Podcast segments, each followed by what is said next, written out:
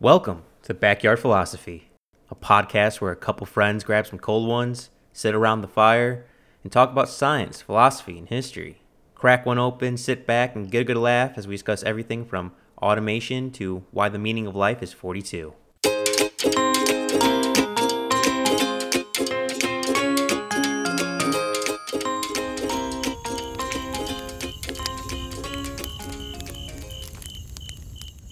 Oh, I'm not stupid, Lucius. No one lives forever. No one. But with advances in modern science and my high-level income, I mean, it's not crazy to think I can't live to be 245, maybe 300.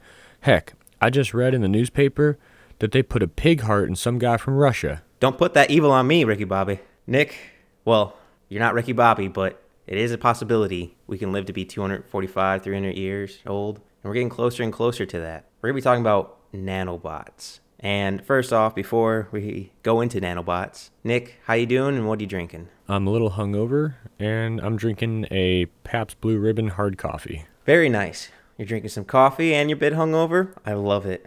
I'm not joining you with some coffee. I'm just having some quality H2O. Now, nanobots. Nanobots hurt my brain. When you get onto the micro and nano scale, it's engineering gets very complicated.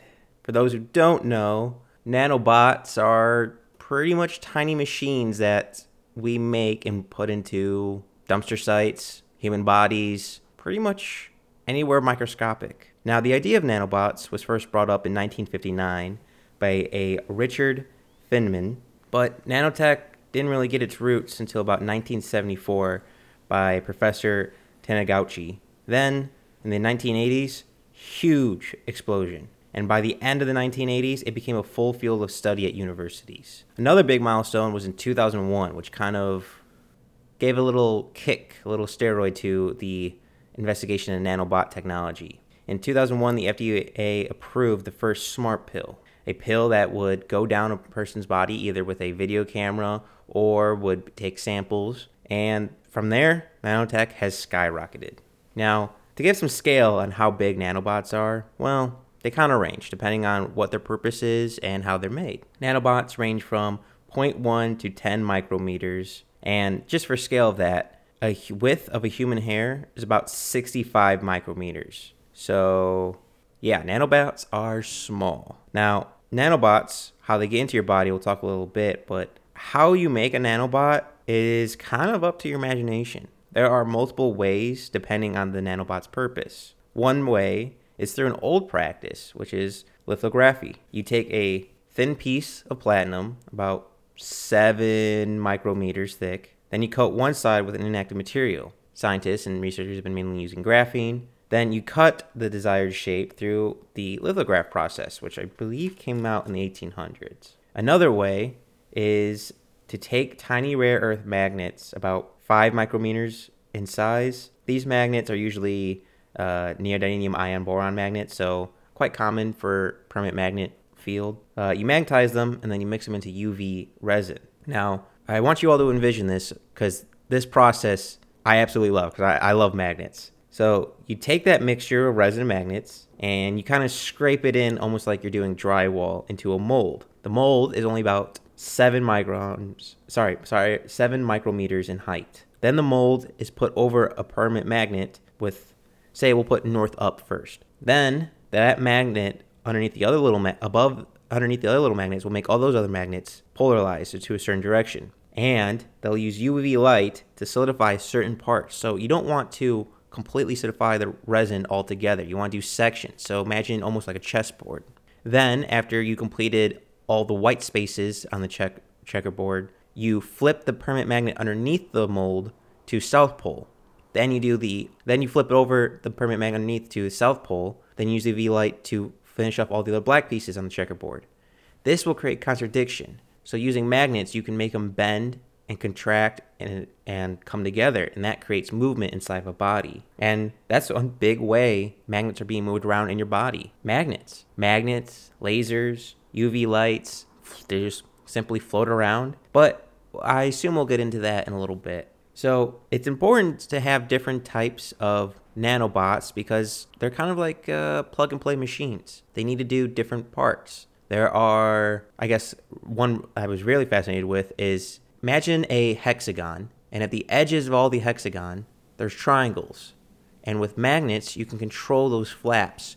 So you can turn that shape into a three-dimensional shape, make it flat 2D. You can grab stuff, jump, turn into a ball and roll around. It's amazing. There was one test done where they walked their nanobot, and again, this is microscale. They walked a nanobot, picked up a sample, rolled it up a ramp, dropped off the sample, and then went back to its initial spot. That's happening at 1/60th of a scale of a human hair. Just want to put that out there. But moving them is kind of a new emergence. We can make them pretty well, but controlling them and moving them is the difficult part. Now, I want to clarify, there are non-material nanobots. There are biological nanobots, which is an emerging field. For example, there's a nanobot that is controlled with ultrasound, but they are, well, they're not quite controlled yet. You can sort of predict them using supercomputers and based on their shapes and a little help with the ultrasound, but they're made from stem cells. These are called xenobots. They're like bio-nanobots. So the material is living cell. The xenobot, made by researchers at the University of Vermont and Tufts University, are made from frog embryo stem cells, specifically Xenopus laevis. That's where the name Xenobot comes from. So I guess Alex Jones will probably talk about frogs some more once that comes more into public news. But Xenobots are really interesting because they like to stick together. They will form and clump together. Cells like to do that. Unfortunately, to actually make nanobots like them that are bio, you have to manually put it together. There's no chemical or machine process to do that. So Nick, I have to tell you this because this is going to hurt your head. There are researchers at these universities, I imagine it's grad students, that meticulously sewed and put together stem cells to create nanobots by hand. No thank you. Would you want to do that? I would not want to do that. I would not. There's so many things that grad students do that I would not want to do. The poor grad students, they get worse than interns. No, but xenobots and biotech, to me, is an interesting field. It's still relatively new, even at 2020, but they have some benefits and some downsides. Xenobots can survive weeks without food. They can self-heal. But again, we can't quite program them yet. But I'm optimistic. Well, that's enough of possibilities. We'll get to more in those later, but I think it's here to talk about what we all wanted to talk about. What is happening in the medical world with nanobots? And Nick, why don't you start us off? What have you found or want to discuss about nanotech in the medical world? So there's obviously a lot going on, but I think the biggest help is the nanobots that are in your body, but mostly just observing things. So looking for cancer cells or early warnings of other diseases, and essentially acting as like your car's heads-up display and your check engine light that will then play back to some computer or something, or some way we can get the data from them that there's something going on, and then, you know, go and have it taken care of. Because most things, you get it early, it's easier to treat it before it gets too far. Time is always key of the essence. For me, Nick, the advancements in nanotech means to me like more complicated and higher success rate surgeries, like non-invasive surgeries. One field, which I assume it came up somewhere when researching this, was cancer research. So from what I can tell, a lot of the nanobots currently in development and being tested are for cancer. It was hard finding ones not for cancer. I think a big part was simply assisting surgeons. So in the medical world, which helped promote nanobots, there was a thing called quantum dots. Quantum dots, their real name is also known as cadmium selenide. So I'm not going to say that again. I messed my words up too much. Quantum dots glow when they're exposed to ultraviolet light. So they're usually injected into areas where there are tumors.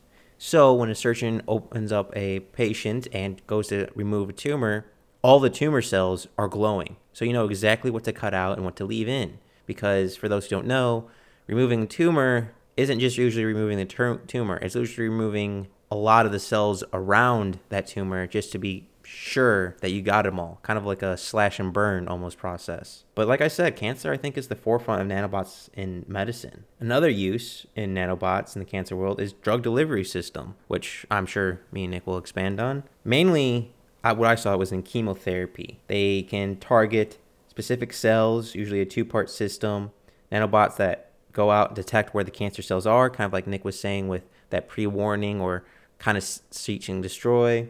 And then the other group of nanobots bring in medicine to kill the cancer cells. Like that hexagon with triangles at the end. It can grasp around molecules of that medicine and carry it to its destination and then release it. A company actually using this is, can't quite remember the name, but they're using a necrosis faster attached to nanobots, which is kind of like a chemical that helps kill cancer cells.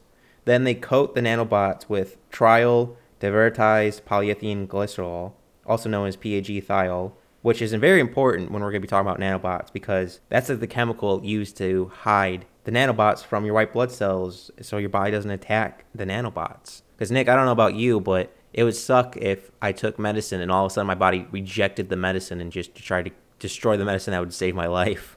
Yeah, for sure. And I always think it's funny that obviously your body identifies foreign objects and attacks them. But a lot of this is about, basically improving your immune system or forming a synthetic immune system for people who may or may not, if you don't have an immune system, you can they're hoping that we can replace those with nanobots, but they are an invasion to our body, and our body would normally attack anything floating around in the blood and anywhere in your body that doesn't belong.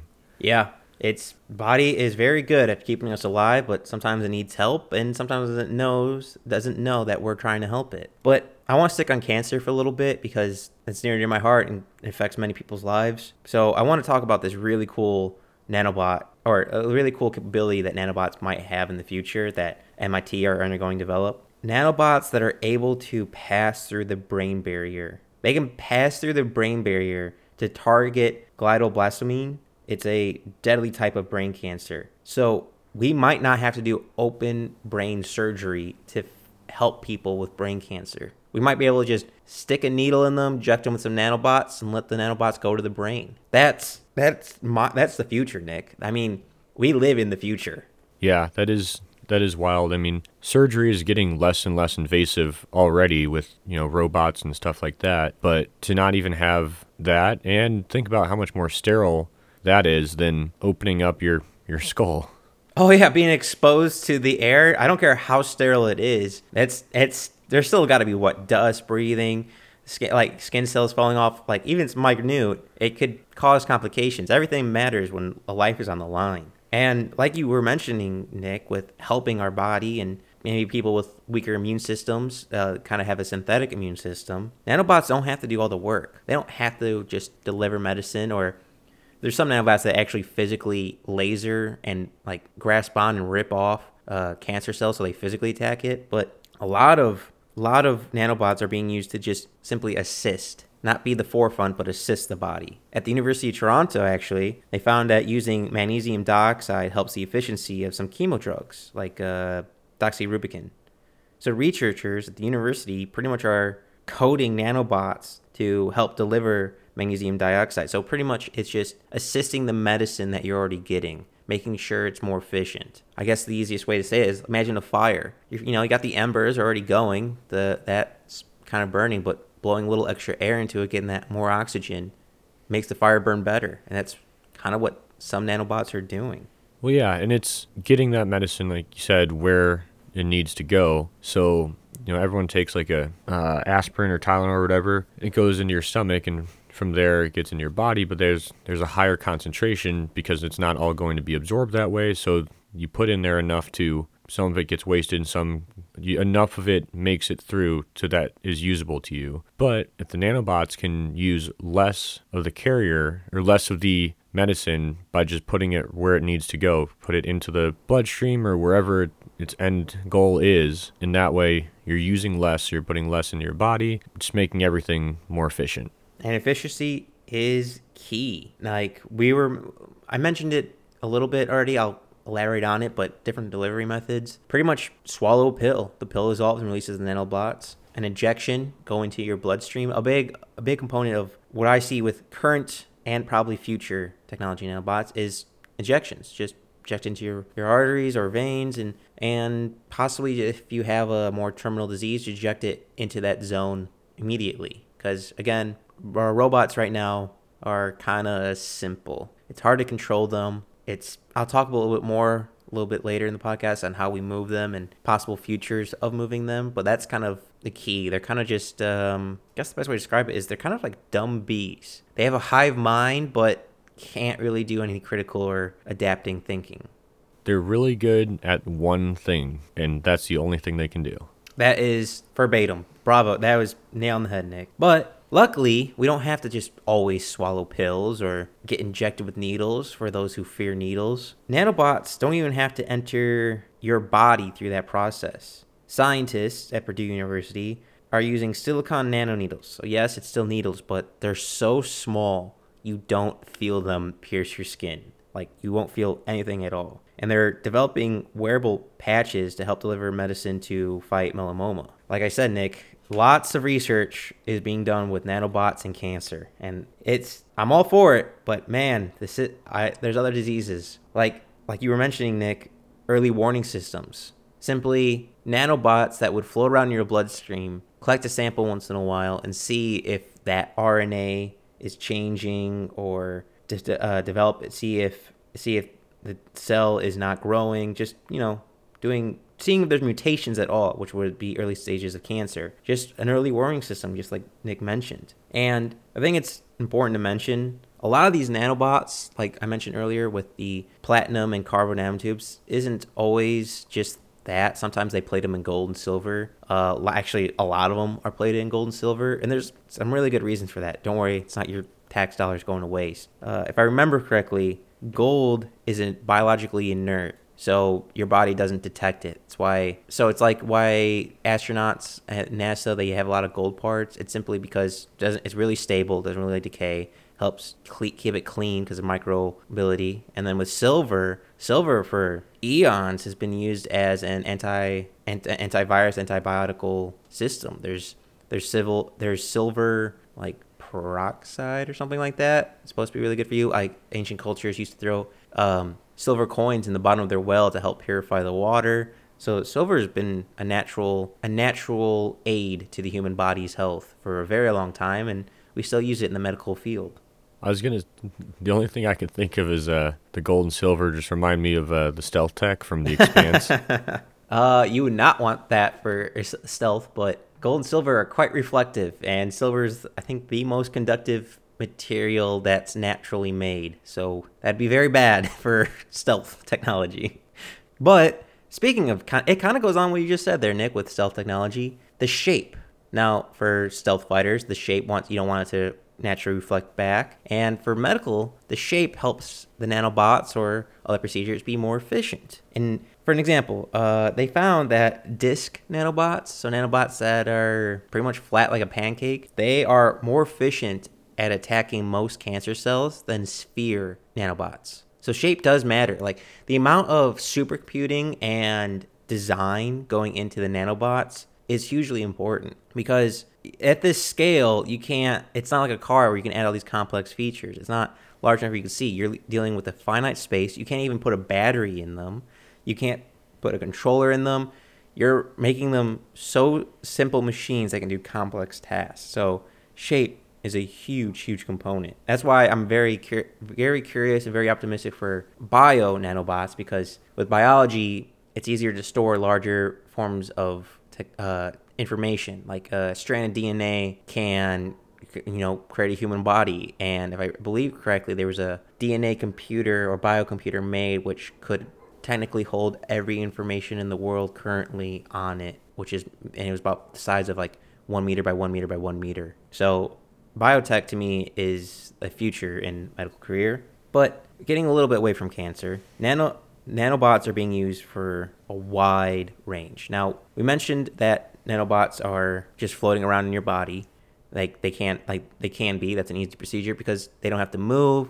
They don't have to do certain tasks. They can just go with the flow and pick up things along the way, almost like a jellyfish in the ocean. Now, engineers at the University of California, San Diego are developing nanobots that continuously float around in your blood, cleaning your blood. These nanobots float around, target antibiotic resistant bacteria, and clean it and kill it. That sounds wonderful. Imagine not really having the option of getting an infection anymore. Or even more, imagine if you get exposed to high radiation.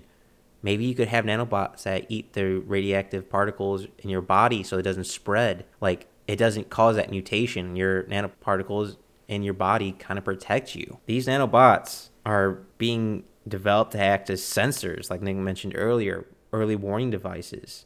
They're also being used to help assist the body grow. So there's some nanobots being used for bone repair. Pretty much these nanobots are made to assemble themselves into like a scaffolding, I guess is the best way to say it, to help bone regrow. So bones are very important. It's kind of where new blood comes from. Kind of need bones. So making sure they heal right and making sure, you know, we don't get an infection like bone marrow entering the bloodstream is kind of important.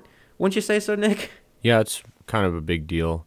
And like Nick mentioned earlier with taking Advil or Tylenol, the process of getting that drug into your bloodstream. So I can't remember what kind of over-the-counter painkiller it is, but it's quickly activated with caffeine because it helps break down in your stomach, which helps then get it more released quicker into your bloodstream, which quicker pain release, but it doesn't last as long. But with nanobots, they could act as time capsules as needed. So imagine a person who needs to take insulin or has a rare food allergy. Instead of always carrying an EpiPen with them or insulin with them, just natural nanobots with a timer will release the insulin they need to continue to live. That sounds like, imagine once a month simply drinking a 1 liter water bottle of nanobots, and then you're good for the entire month, so you don't have to constantly check into your insulin.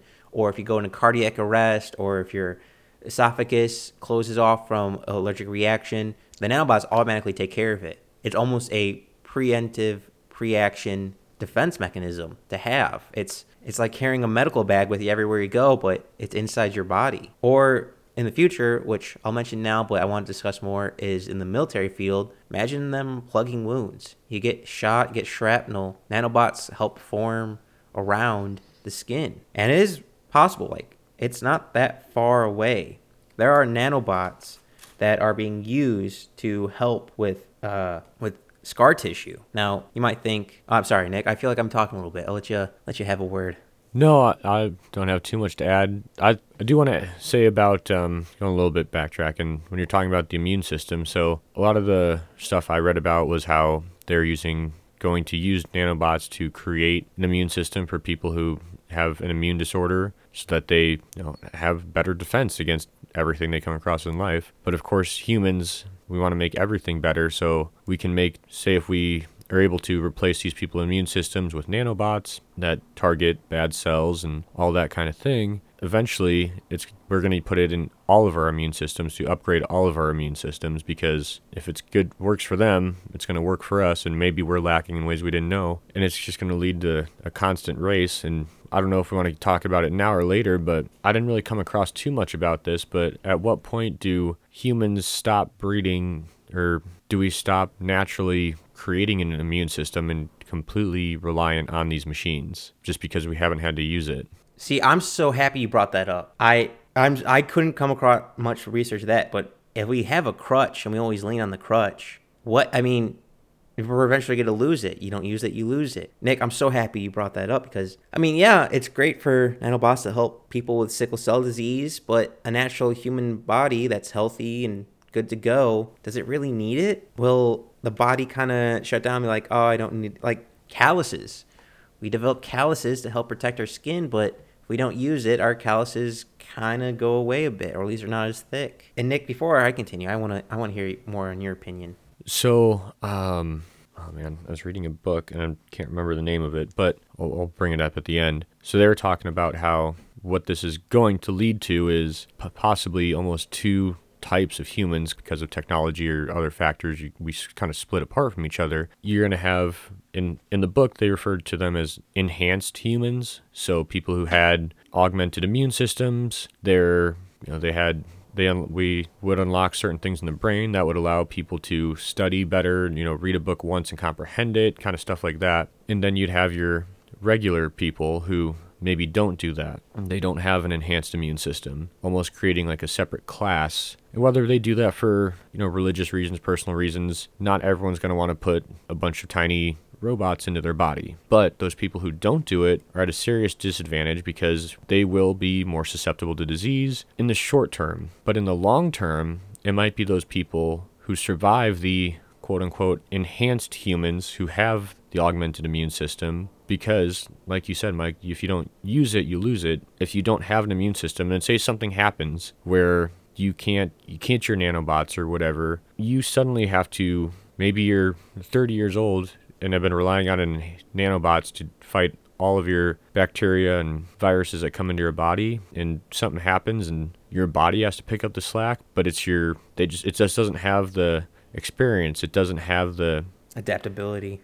Yeah, to do that. And so if we rely too much on machines, we lose that thing that allows us to survive without them. If we were entirely dependent on them, it could be bad for the human race. And I see both sides.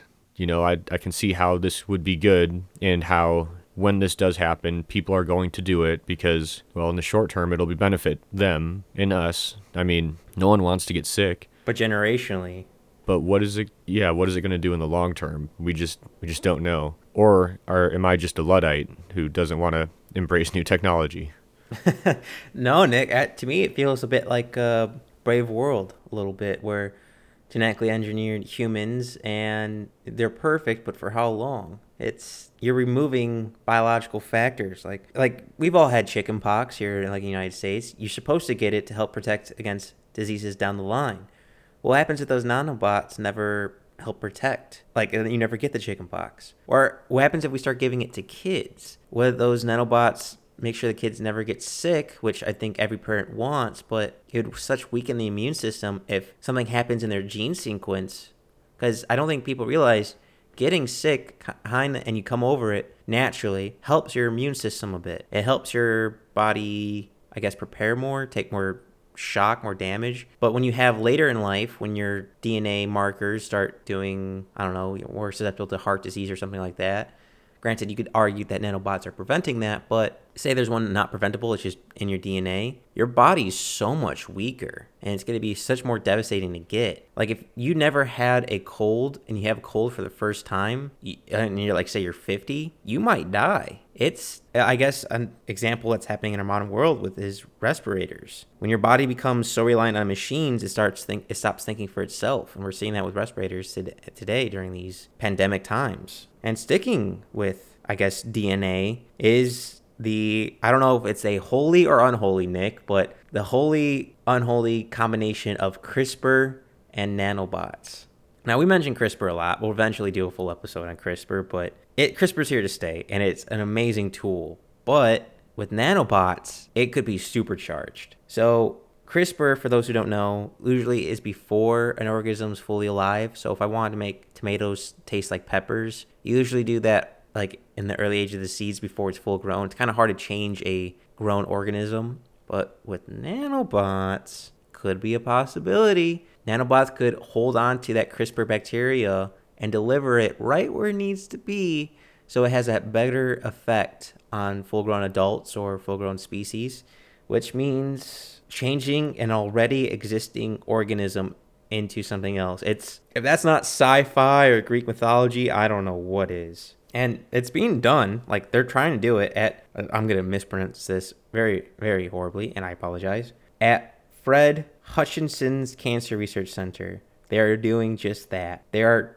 trying to use nanobots to help with CRISPR modifications. Imagine this might be a real possibility. You're not happy with your height at the age of 27. You might be able to, not probably in this century, but maybe in the following centuries, if CRISPR doesn't full on take over with CRISPR babies and we stay on the current path, inject nanobots with CRISPR cells to augment and change your height. That, my friends, is scary. It's amazing, but scary. It's like watching lightning strike. Yeah, and it's not going to stop there. Eventually, oh man, what was it? But they're talking about a world where, you know, you can select whatever genes for your children and, you know, intelligence, athleticism, stuff like that. It'd be sweet to, if we could change it so that people, big business, hair loss, right? Stop that. Everyone look good forever. I don't know. Some people rock bald. Some people look good bald. But it should be up to their choice. They shouldn't have to make that. I agree with that. But Nick, can I scare you a little bit with nanobots? Well, just trying to wrap my head around nanobots was scary the entire time. But yeah, go ahead. Okay, it's gonna get way worse because this is done by a grad student by himself. Like, his professor barely even helps. Like, this is just current grad student. I think is in 2019. So maybe he's graduated, maybe not. I don't know. But to be able to read a human's nervous system, to read their nerve signals. Robert Bauer at Schaefer School of Engineering and Science has and is developing nanoparticles to read human nervous system. I just want to point this out because the material is kind of important to me because as an engineer. The material he's using is lead, zirconium, titanium, also known as PZT. Zirconium is kind of huge in the engineering, science, chemistry, biology world because zirconium structures are really good at making molds. So you, like, if you want to create a new type of like carbon nanotube, or you want to have a very porous system, like zirconium is used constantly, and zirconium is so cheap too. So zirconium, when I hear zirconium, I hear cheap, which is kind of scary. But being able to read another person's nervous, I could actually physically feel how you feel, Nick, might be a real possibility because a grad student is doing this, which makes me feel like, what am I doing with my life? But you and your wife could physically connect on layers that have never been felt before by humanity. You could taste what the other one was tasting. You could feel what the other one was feeling. You could possibly, if we could figure out how to do it with neurons, think how the other one was thinking. Ooh, I don't know if I want that. I don't know, but I don't think I want that at all. But imagine... It would be interesting, though, for like pain management in hospitals, because that's a big problem is everyone has different, you know, pain tolerances, and trying to figure out how much pills to give someone when the pain is... You know, on the 1 to 10 scale, how much does it hurt is different for every person, even at the same injury. But if you could see how much pain they were actually in, that would stop people from, you know, faking pain to get pills, as well as figuring out how much medicine to prescribe to reduce pain to a level that's manageable. Nick, I love that idea, and I got another one run by you. Nick, I assume we've all been to the doctor's office or a hospital trying to explain what's happening to us, and we're not exactly... the best at doing that. Imagine a doctor who could plug into you and feel exactly what you're feeling. So if, say, your leg feels really weird, like your hip feels really weird, the doctor could feel it himself on a nervous system and go, oh, I know exactly what that is. I know exactly what you're talking about now because I feel what you feel, and then disconnect. Granted, it also seems like a really good torture device, but I feel like that in the medical world, it's huge. Talk about pain, or imagine a kid, like an infant who's crying. They can't explain what they feel like. They might have an ear infection. There might be something more serious. A doctor could feel how that kid's feeling and kind of identify what was happening with the kid. What organ hurt, so we can look deeper into it. Like maybe it's not an ear infection. Maybe the kid's heart, so it's not beating right, or it's super fast and it's not coming on EKG because there's like a small leak. That doctor could maybe feel that, like, oh, it hurts everywhere, but my heart feels more weird than ever. That might be possible with nanobots, which, granted, we're still far way out there. This nanobots, even though came out in 1959, at least the idea of them, we're still in very early stages. It's like, I would say we're behind in nanobots compared to AI, and AI is even a newer field. Nanobots it's amazing what we can do, but we're still a long ways off. So Nick, how would you feel if your doctor could plug in to help identify your pain or illness? Yeah, I don't know. I don't know if I want that. It's like an invasion of privacy almost, isn't it? Yeah, it's weird to think about. But it's possible, and it's something that could become normal. Oh, okay. Like, imagine you have nanobots around your nervous system. Actually, you might not even need your entire nervous system. You might need just one around your brainstem. And you go to the doctor's office, they plug in, they feel you, and they go, okay, and they inject syringes and wherever it's hurting full of nanobots to fight whatever problem you're doing that. Instead of, you know, if you've seen the back of a pharmacy, it looks like M&M factory where you can dispense M&Ms. Like there's a whole row after row, columns after columns, shelves after shelves of just pills that they open up to count out and to do stuff like that. Imagine that with nanobots. Like, okay, I need one for clogged arteries. Okay, I go to aisle 3, row 4, and 5 up. Okay, dispense how many nanobots I need? Oh, I need 50 cc's. Okay, that works. Let's go grab that, inject that in, call it a day. That's could be a real possibility.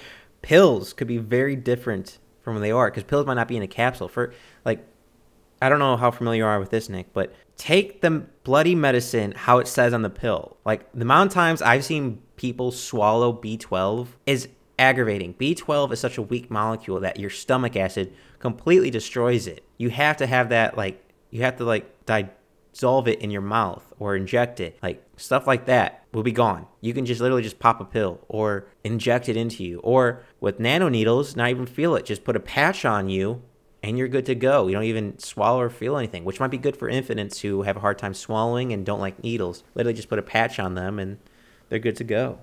Yeah, that's pretty crazy. And I mean, I can definitely see that. I mean, everything's becoming more and more targeted and efficient means of, you know, giving medicine, giving whatever compound to where it is. So that really wouldn't surprise me that much that we moved away from pills and more of a targeted treatment with needles and nanobots. Hey, Nick, can I scare you again? I'm still not completely over the reading a nervous system, but sure. Okay. Well, like you just said, assisting medical professionals in their procedures. In 2019, to me, a huge moment. I didn't really get any tabloids, but this is kind of like, come on, guys, we're missing the big picture here. Something big happened in nanotech in 2019. At Boston Children's Hospital and at Medical of Harvard, bioengineers and surgeons came together, and they combined another holy, I'm hoping holy, because it could turn out to be unholy trinity. They combined AI, nanobots, and humans. We all came together to do a robotic seizure. A procedure? I'm not quite sure how to say it with both robotics, humans, and AI. It's quite complicated. But they made a robotic catheter for heart surgery that can the AI can navigate autonomously up through the catheter all the way to the human heart. Once it gets there, the AI notifies the surgeon then takes over, the surgeon then uses nanobots to help seal around the heart valve where it's leaking blood or some other procedure. And they've done this with a synthetic human and a pig body with complete success. So imagine a doctor who just puts an AI in a machine in you, gets to where it needs to go. Doctor, go get some coffee, comes back, takes over, calls it a day. That AI, nanobots, and humans sounds like an awesome rock band name, but also scary as hell. First off, anytime you mention catheters, I'm scared.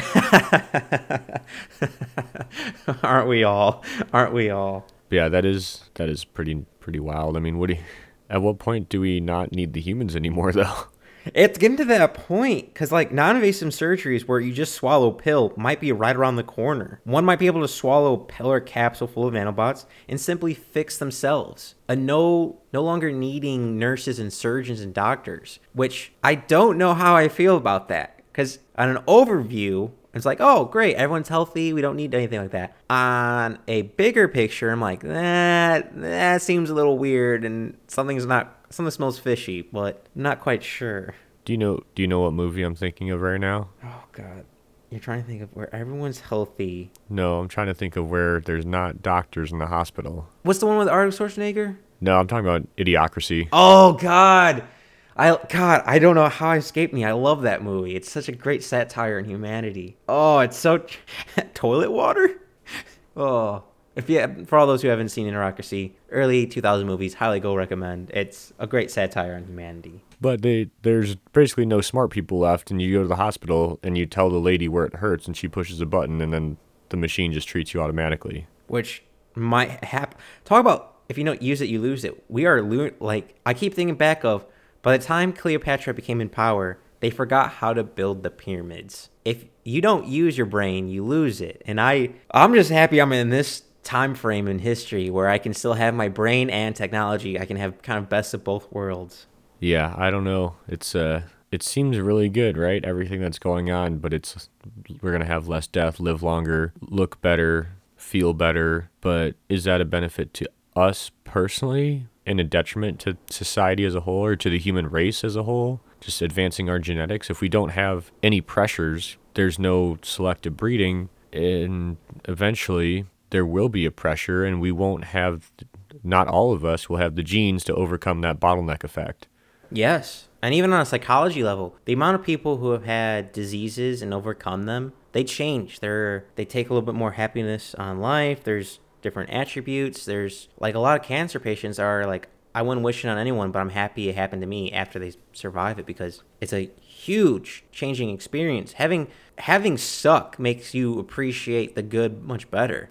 Like, you don't appreciate a glass of cold water when you're just lazing around in your living room. But after like a hard day's work, that water is straight from Jesus. It is fucking amazing. It's appreciation goes down if everything's handed to us. And it seems like we are, why do we exist if AI can make everything for us? Nanobots can heal everything for us. Like, what's the point of living without struggle?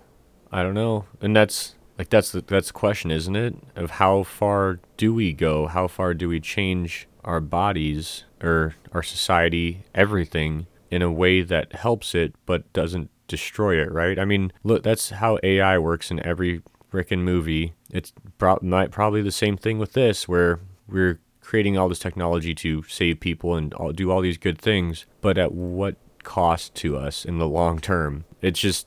If it seems too good to be true, right? Nick, light speed's too slow. We'll have to go straight to ludicrous speed. Oh, they've gone to plaid. Oh, I love Spaceballs. But bring it back a little bit more grounded to Earth and modern day nanobots, because it is very beneficial. It's a great tool in the toolbox, as Nick likes to say. The one I found extremely impressive is that nanobots might be able to heal scar tissue. For those who don't know, the reason why scar tissue doesn't match your skin color, like it's different color, it's how your skin grows back. So it's like plug hole, clot, send white body blood cells, aka pus, to clean out infectant, and then I can't remember what type of cross grows, so it's like a scab, and then it lines itself, so it's skin, so it's a different color. But the reason why you might think, oh, well, who cares about a couple scars on my knuckles, or et cetera, et cetera? Because that same technology can go into burn victims and their scar tissue. It might be a real possibility with nanobots to have simply bandages or dressings on a burn victim that will fix their skin so it doesn't look like they got burned. So the burn victim no longer needs skin grafts. It just needs time and bandages. And that's amazing to me, because I imagine a lot of burns are due to accidents. I have no evidence to back this up, but to fix that accident like nothing happened sounds wonderful. And to add on to that with bandages and dressings, that's a huge part of the nano research field. So greatly improved with nanobots, they can become biodegradable, help prevent infection with like silver ions, like we mentioned earlier with silver and gold. Use chitosan, which is like to help stop bleeding. So if someone gets like a major cut, it'd be like a pressure wound, pressure bandage. What's it called? Trauma bandage, Nick? What's it called when it's like a major cut and you're just kind of sealing it? You're talking about a bandage that has like a compression bandage when the pressure is applied, and then there's like a trauma bandage is when there's like blood clotting stuff mixed in with the bandage. Is that what you're talking about? That one. Yeah. That could be more easily available and more efficient with nanobots. And something as simple as keeping wounds dry. So imagine in third world countries, if you're near the equator, it's moist, it's like a rainforest area. Keeping wounds dry is really hard to do. So simply having a bandage that could help keep your wound dry could stave off infections, keep your skin from rotting away, keep away bacteria, help heal faster. And if you heal faster, it's less medical care needed, less resources used, less money used, less time used. It's benefits all around. Yeah, and I do want to go back a little bit when you're talking about scar tissue. So I broke both my bone, or I broke both my hands and I had to get surgery to put the bones back together. And the lady was, when I was doing like the therapy and stuff to get my strength back, the therapist, the physical therapist, was telling me how one of the most important things to do is you have to rub the stuff, like anti-scar tissue stuff on it, and massage it, and you have to break up that scar tissue because that tissue can attach to like your tendons and everything like that, and eventually make you lose some of the mobility and lead to what is it called when you can't bend? Carpal tunnel. That too, but there's arthritis. T-Rex nicks with arthritis. Anyway, yeah. So even little things like that, reducing scar tissue, I mean, in the long term, that's what it's all about, right? Just minute improvements over time that lead to a better life, which is what people are doing this for. If you could get rid of everyone's arthritis, that'd be pretty freaking awesome. And, you know, even if you just get rid of it from, like, if you're a dumbass like me who broke both their hands, wrists, then I don't have to live with that the rest of my life. And maybe that's a good and a bad thing, you know? You got to learn your lesson somehow, right? That is one of my favorite pictures of you, Nick. I'm not going to lie. It's one of my favorite pictures of you. No, but you are right. I didn't even think about arthritis, like, or like simple things like this. Like, a lot of people lose cartilage just because of their job, their car accident, maybe a sport they played. There's like no more knee left in their cartilage left in their knee. Nanobots might give that little extra boost to help fix that, to help clear that up, or something as simple as, like, you get older and you start developing kidney stones. Now, you could swallow a pill, those nanobots go to the kidney stones, vibrate, which is something they can do, break up those kidney stones to be smaller. So instead of pissing out, I don't know, the size of a pebble, you're pissing out dust, which doesn't sound great, but sounds a lot better than pissing out a pebble. Yeah, I mean, that's never had kidney stones. Hopefully never will. One of my biggest fears.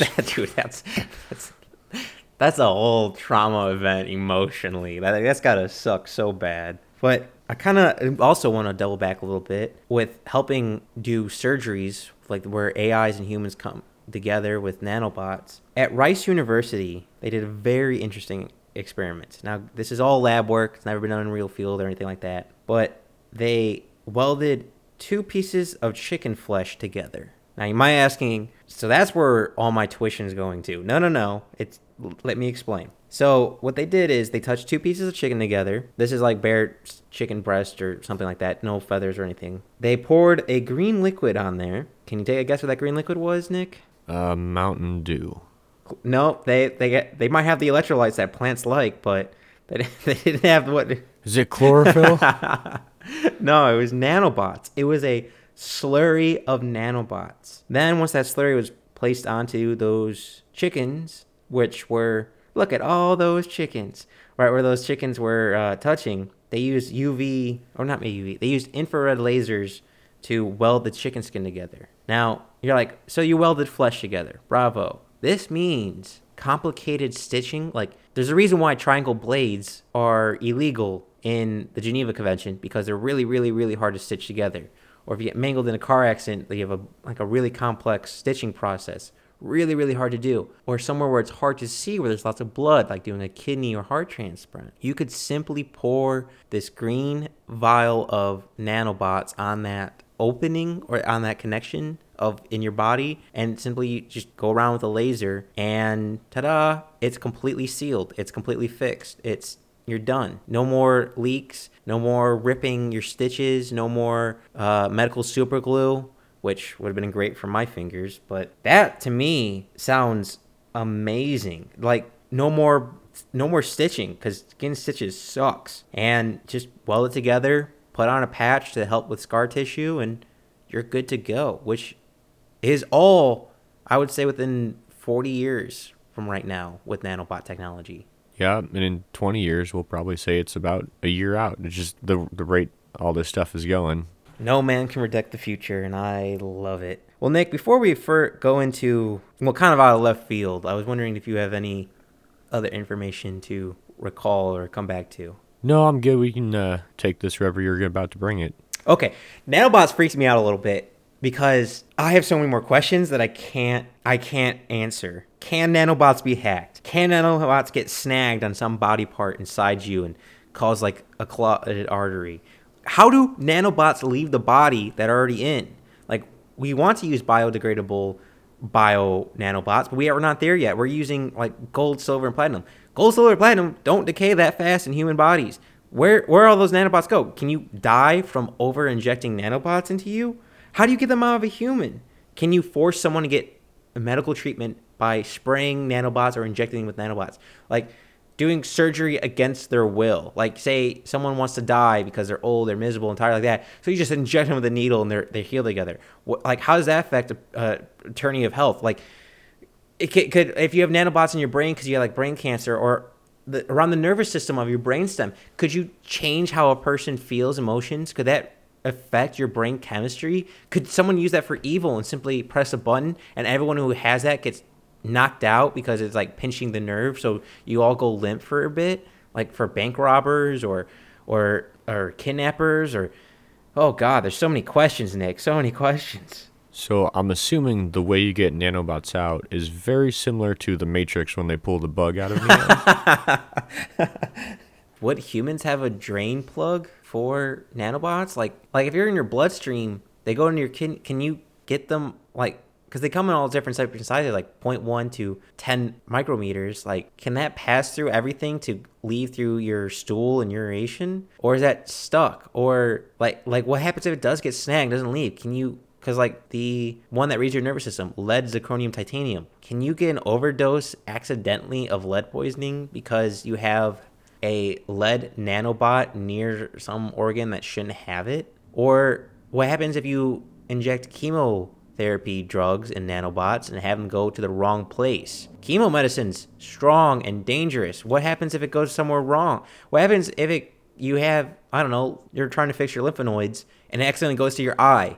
Will you go blind? Like, what's the safety measure? Like, how do you stop nanobots once they're already in? Like, we can control them with lasers. Oh, I never talked about that. But just a quick synopsis. So how we pretty much move them around is through electricity caused by heat. So we shine lasers or infrared at them, which makes their get microvoltage, which makes them contract and flap. They look kind of funny moving around. Or magnets. They're simply attracted to the magnets that move around. Ultrasound, which is kind of just like pushing them, I guess the best way, going back to kidney stones, imagine getting ultraviolet to kidney stones to push, or just free floating around. But do you have to use an EMP to, I mean, there's no electrical sources. They're just magnets, or they're just materials that when heated or cooled, they contract. How do you stop them once they're already in you? Like, what happens if you inject the wrong nanobots into the wrong person? How do you stop that from completing their task? I have no idea, and I have no imagination on how to do that, which is scary because I usually have some stupid idea. Nick, sorry, I kind of went into a panic there because I have no idea what I'm doing with nanobots. Yeah, I don't either. And of course, I really didn't come across this, but humans will do this. Can nanobots be weaponized? Oh yes. Yes. So then what's your defense against that? I don't know. Good old warfare. I tried to look up defense against nanobots. The amount of tinfoil hat websites I came across and videos I came across was hilarious. I already hate flat earthers. I think I have a new hatred of anti-nanobot defenders, or whatever they call themselves. There's got to be a real way to defend against nanobots if you don't want it, especially when it comes to warfare. But the people on the internet who, I'm not joking, were quite literally wearing a tinfoil hat, just stop. Please stop. Don't do this. Just stop. No, but I don't know where it would lead to with Geneva Convention, like with nanobot technology. Like, imagine releasing nanobots, a dust, like crop dusting nanobots that, let's just be ethical and say they're not going for humans, but say they go for gunpowder and guns, and they destroy all the gunpowder. And when you come over the hill the next day, you just slaughter them all. That's a possibility. Or you make them all so sick they can't fight. I mean, it wouldn't. Countries that are trying to overthrow their government, who might be an evil regime, would have no chance. And if reading brains, emotions, and nervous system became more common, someone could hit a button and just freeze you, turn you off in the middle of a gunfight. Or even worse, an ex-wife or a current wife could try to kill you when you're like skydiving or something. Like, different ways of murdering people just increased tenfold. Yeah, so what you're telling me is like everything we talk about, that there's like pros and cons to it. Yeah. All right, I want to bring it back to a happy note, because this is where I hope nanobots go to, which is biofilm bacteria. Nick, are you familiar with biofilm bacteria? I actually read a little bit about it when we were talking a while ago. Yeah. Okay, for those who don't know, just a quick synopsis. There are really kind of two types of bacteria. There's kind of bacteria. Imagine a circle, and inside that circle, there's just kind of free-floating bacteria. Those with no structure, those ones are usually killed by blood cells or antibiotics. But then there's kind of like more serious ones where they make a structure. So imagine almost like a brick wall inside that circle. That brick wall is made of bacteria. That's kind of like what biofilm bacteria is. That's really hard to kill because it's a wall. It's defending. It's trying to survive. And when people go to hospitals because of infection, it's usually biofilm. Now, granted, thankfully, with the modern science and antibiotics, a lot of those are taken care of, but a lot aren't. Actual biofilm bacteria kills more people than cancer does. It's a larger range of different types of bacteria, so it's more diseases, but it does kill a lot. And nanobots might be able to literally break that up, make them loose, make them easier to kill, or physically kill them themselves. And that, to me, seems like the way to go for nanotech. I mean, it'd be nice to fix all our issues with nanotech, but kind of taking care of the important ones, like we mentioned earlier. There's a lot of them trying to fight and go against cancer. There's ones I even mentioned just because there's so many trying to combat cancer. But I think bacteria seems simple enough that we could attack with nanobots, which to me sounds promising. Yeah, it's not the most difficult technology, and we're already kind of there, and you got to start somewhere, and so let's start getting good at that, use what we learned from that to go somewhere else. I mean, it's, to me, that seems like the easiest place to start, right? Yeah, I just start with simple illnesses, or not simple, but common illnesses. So y'all not only have a large sample size, but if you figure out how to effectively do it, you help a lot of people's lives. The future I see with nanobots is more affordable medicine, and if we could figure out how to program them better, we could have them dormant, just floating around in their bloodstream, and when you get sick with something major, they'll activate and prevent. Or like you get in a car accident, you're bleeding a lot, they'll go and help clot faster. Or if say your artery gets nicked or your lung collapse, they'll help keep it propped up with like scaffolding and structures. Just kind of like a trauma kit for nanobots seems like a real possibility. But Nick, before we continue onward, I really hope nanobots go towards more biotech nanobots, mainly because they will simply disintegrate. They will dissolve. They will disappear. It seems, I don't know if it might just be emotions in there, it seems more natural to have bio nanotechs in you than machine nanotechs. It just seems like there's more options to do.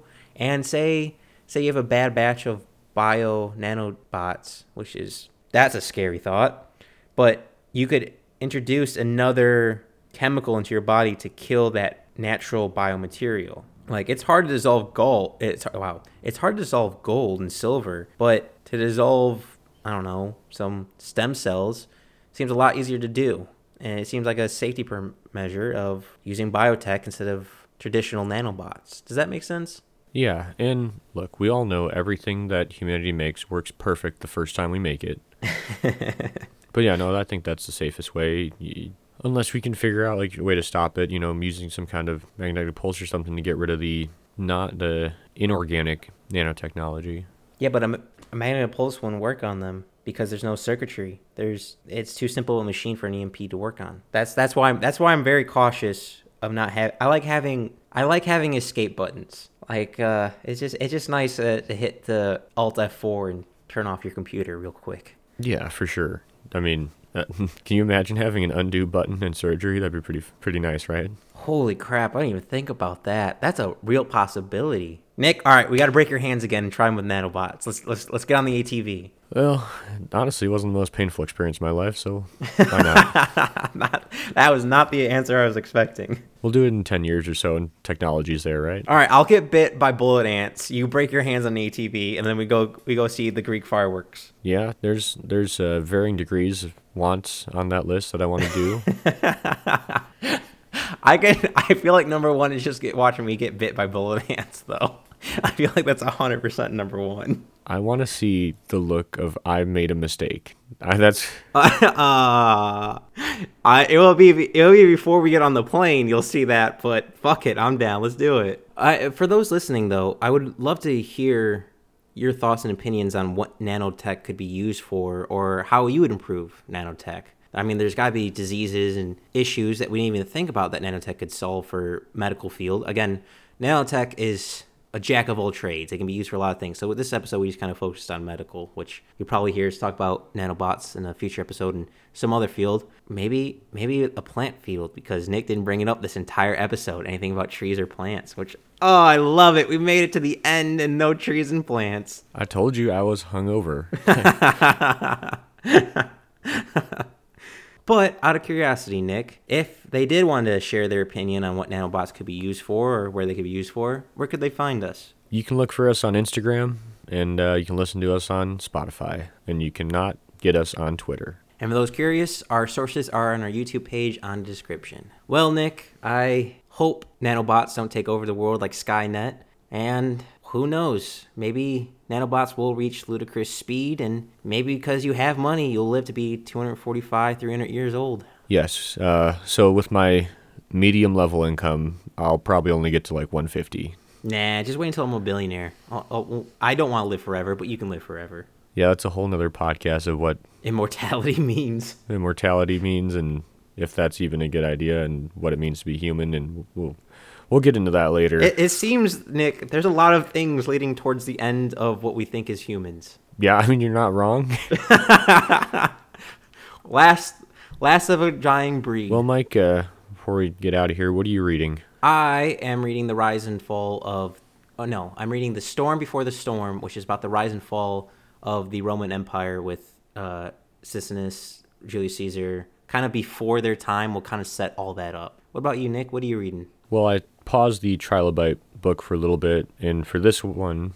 Oh, yeah, I had to give up Plastic Injection. That's why I switched books. For this one, I read Radical Evolution, The Promise and Peril of Enhancing Our Minds, Our Bodies, and What It Means to Be Human by Joel Garreau, I think. How'd you like them? I really enjoyed it, and we kind of hit on a lot of the things he talked about, of what it will we continue to be humans? Are we going to have two classes of humans depending on what level of augmentation you want to do with technology that's coming up? And I'd recommend it. Good to know. Hey, Nick, can they find us on Twitter? Nope, we're not on Twitter because it's a dumpster fire. Oh, I love it every time. Well, thank you all for listening. I hope our two squirrel brains could bring some knowledge to nanobot technology. And thank you all for listening.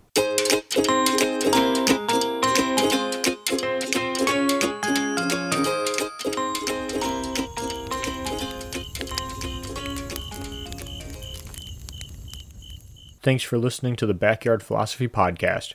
We rarely finish a podcast without missing a point we wanted to bring up, so let us know what we forgot. And if you have a topic you want us to talk about, let us know at Backyard Philosophy on Instagram and Backyard Philosophy Podcast on Facebook.